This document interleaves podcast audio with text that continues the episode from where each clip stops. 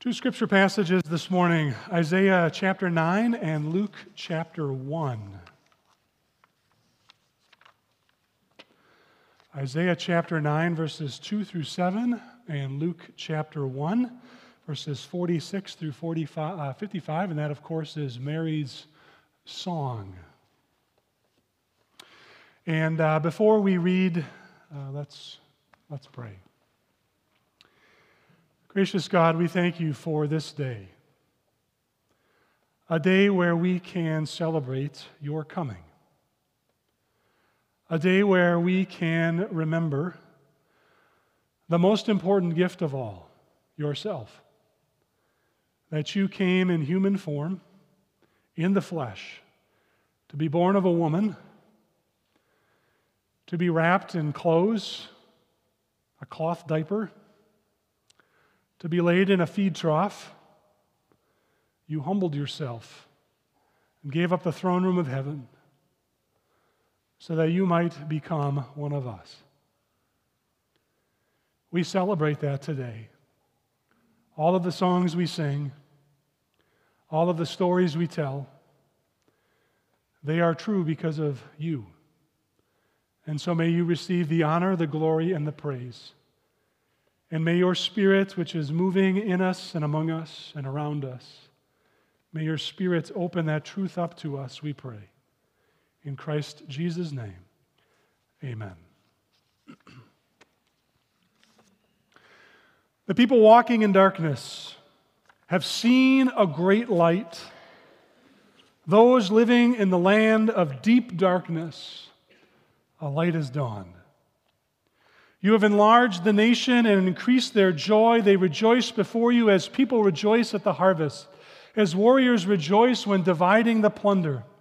For as in the day of Midian's defeat, you have shattered the yoke that burdens them, the bar across their shoulders, the rod of their oppressors, every warrior's boot used in battle, and every garment rolled in blood will be destined for burning, will be fu- fuel for the fire. For to us a child is born, to us a son is given, and the government will be on his shoulders, and he will be called Wonderful Counselor, Mighty God, Everlasting Father, Prince of Peace. Of the greatness of his government and peace there will be no end. For he will reign on David's throne and over his kingdom, establishing and upholding it with justice and righteousness from that time on and forever. The zeal of the Lord Almighty will accomplish this. And then Luke chapter 1. Mary said, My soul glorifies the Lord, and my spirit rejoices in God my Savior, for he has been mindful of the humble state of his servant. From now on, all generations will call me blessed, for the mighty one has done great things for me. Holy is his name. His mercy extends to those who fear him from generation to generation. He has performed mighty deeds with his arm. He has scattered those who are proud in their utmost thoughts. He has brought down rulers from their thrones, but has lifted up the humble. He has filled the hungry with good things, but has sent the rich away empty. He has helped his servant Israel, remembering to be merciful to Abraham and his descendants forever, just as he promised our ancestors. This is the word of the Lord. There's something fascinating taking hold of our society, of our culture at this moment. And if you uh, have been paying any attention to the, uh, the movies that have come out, you have noted that last week, in the middle of a pandemic, in the middle of an uptick of COVID cases, a movie set box office records. Spider Man's No Way Home grossed more money than almost all of the movies before it. The storyline of Spider Man No Way Home explores something that has grabbed our cultural imagination the, store, the, the idea of a multiverse.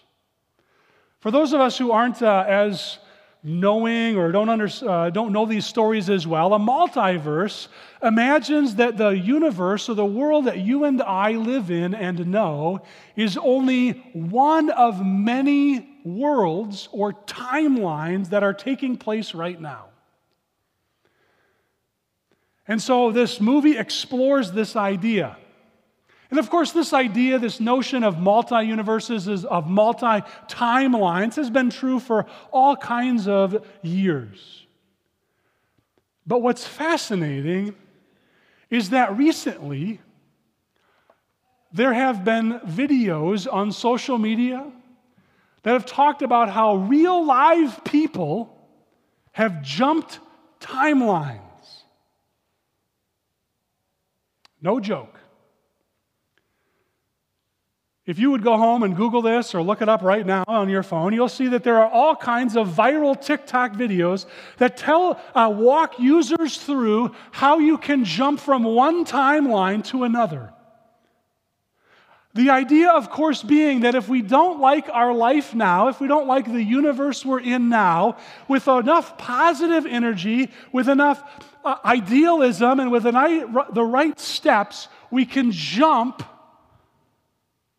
to something that's a little better, to a timeline that's a little more enjoyable, one that's going a little bit better for you. And there are testimonies that you can find across the internet of how to do this and what a difference it's made. Now, I'm going to guess that 99.9% of us here this morning are thinking that is the most ridiculous thing I have ever heard. There are not parallel universes. There is not a multiverse. You cannot take a cold shower or a hot shower, suddenly turn it cold, think positively, and jump timelines.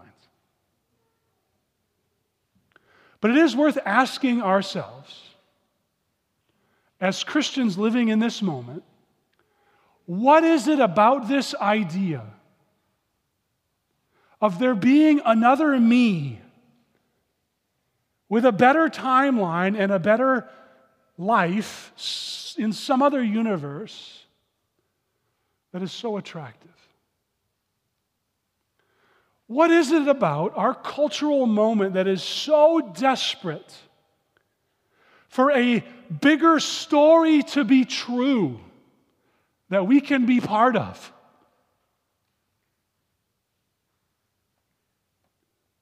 Of course, you and I, as Christians, know the reason for that.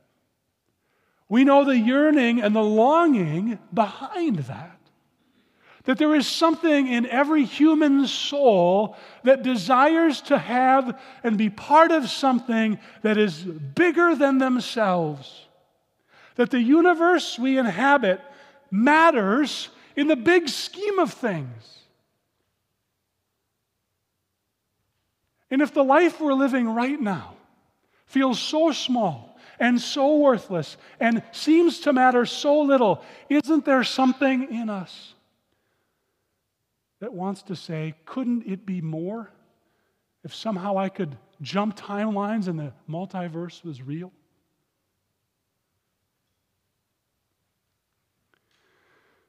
We started a look at the story of God way back the week after Labor Day.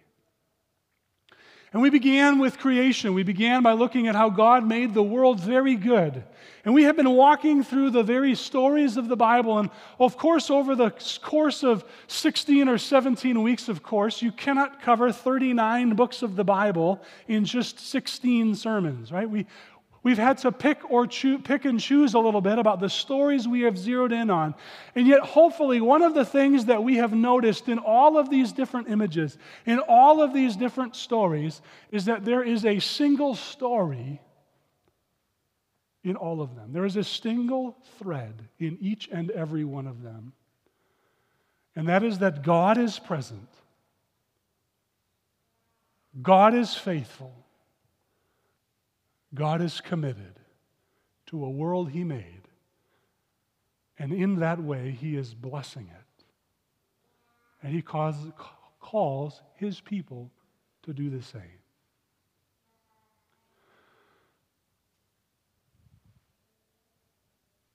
Now, there's something sad about our cultural moment and someone trying so desperately to jump timelines in order to find one where they can be the star.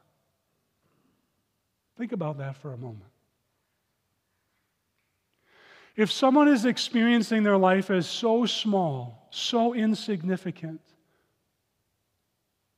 that their life really, in the grand scheme of things, means nothing. Because after all, if we are going to every moment of every day try to make ourselves the star, the star of our Instagram feed, the star of our social media posts, the star of every Christmas gathering to go to. We've got to tell the funniest jokes. We have to have the best stories. We have to bring the best meal because we need to be the star of the show. If that is what we are striving for, we know we will constantly be left feeling like we have somehow failed to do what we have set out to do because we cannot consistently be the center of attention. And in all of these stories, God says, these stories are about me and about my glory. And that doesn't mean you are less significant. It does not mean that you matter less. In fact, it's the opposite. It means that we matter more. It means that our value and our meaning is about pointing to the God who created us and saved us. But there's something else that our hearts long for, and it's this notion that there is always another layer to what's happening. Right, we get this. Right? We, we have this longing that in the moment, what we're doing makes a difference for the here and the now, but also on a cosmic scope, that somehow our worship service this morning is part of contributing to the saints and the angels bowing down in worship. And the series that we have been doing also gets us to realize and reflect on the truth of that in God's Word, too. That every story has a second layer underneath it. For those of us who've read the Jesus Storybook Bible, we know this phrase. It's that every story whispers his name. Every story in the Old Testament and the New Testament is about Jesus. Right? Jesus is the true tree of life. Jesus is the true water of life who saves us and makes us clean. Jesus is the true tower, not of God building us up to God, but of making us available and God coming down, of bringing us into the very presence of God. It is through Jesus that we are truly blessed. It is Jesus who is the ram of salvation, the true sacrifice who provides a way. It is in the death of Jesus where the forces of evil intended all of darkness to win, where you and I were given salvation. It is Jesus who takes off our sandals so that we can stand on holy ground in the presence of God Himself and pour ourselves out in prayer, not with fear and trembling, but with boldness. It is Jesus who points out that all of the forces of darkness are worthless and can be snapped to defeat by the coming warrior Jesus. It is Jesus, the tent, who dwells among us, as John 1 said. Jesus tabernacled, literally built, put his tent up in our presence so that he could perfectly follow the way of God, so that we could be made holy. Every one of these stories that we have done has been about Jesus. That Jesus is the true king that our hearts have longed for. That Jesus is the true one who makes our hearts whole. That Jesus is the one who takes our cracked skin, our cracked hearts, and he, through his grace and he, his mercy, makes us whole again. It is Jesus who, like the one who climbs down on the mat, descends into our presence.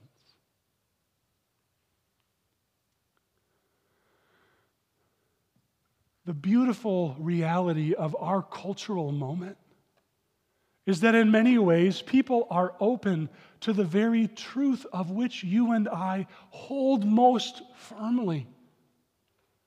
That everything, that our lives, that everything that we are a part of is about bringing glory to God and about Him making good in our lives the working out of His purposes. That Jesus Christ, who emptied Himself, who left the throne room of God, who comes in the flesh to dwell among us, every story is about Him. And He when speaking to us, calls us his friends.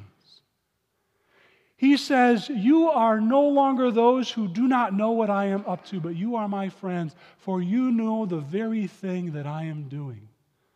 And now I send you. Tomorrow, we will, in many ways, reflect on this just a little bit more what it means to put this into practice into the new year. But on this day, a day where we remember that God Himself comes in human form to wear a diaper and lie in a feeding trough, where we worship the Son of God, the second person of the Trinity, who became one of us. We remember that all praise, honor, and glory is due Him because every story is about Jesus. Amen. Let's pray. Gracious God and Heavenly Father, we thank you for sending your Son Jesus. We thank you that every story is about him. We thank you that our lives point to him too. That we do not need to try to be the star of the, uh, star of the show, but you are, O oh God. That you are the one who is due all of the glory, all of the honor, all of the praise. And yet, even though you are God, you stoop to us and you became one of us. And in the sacrament of the bread and the cup, you remind us of how you desire to make yourself known to us, that you are present with us. That even more real than our eating of the bread and drinking of the cup is your presence even more real than the eating of the bread and the drinking of the cup is your salvation of our souls and of our lives. Even more real than the things that we hold, the things that we smell, even the things that we taste or touch. Even more real than that is your presence as Emmanuel, God with us. And so may you move in our hearts to receive the gift of yourself and may your Spirit awaken us to all of those places where you are alive and at work. We pray this in the name of Jesus, our Savior, and for his sake. Amen.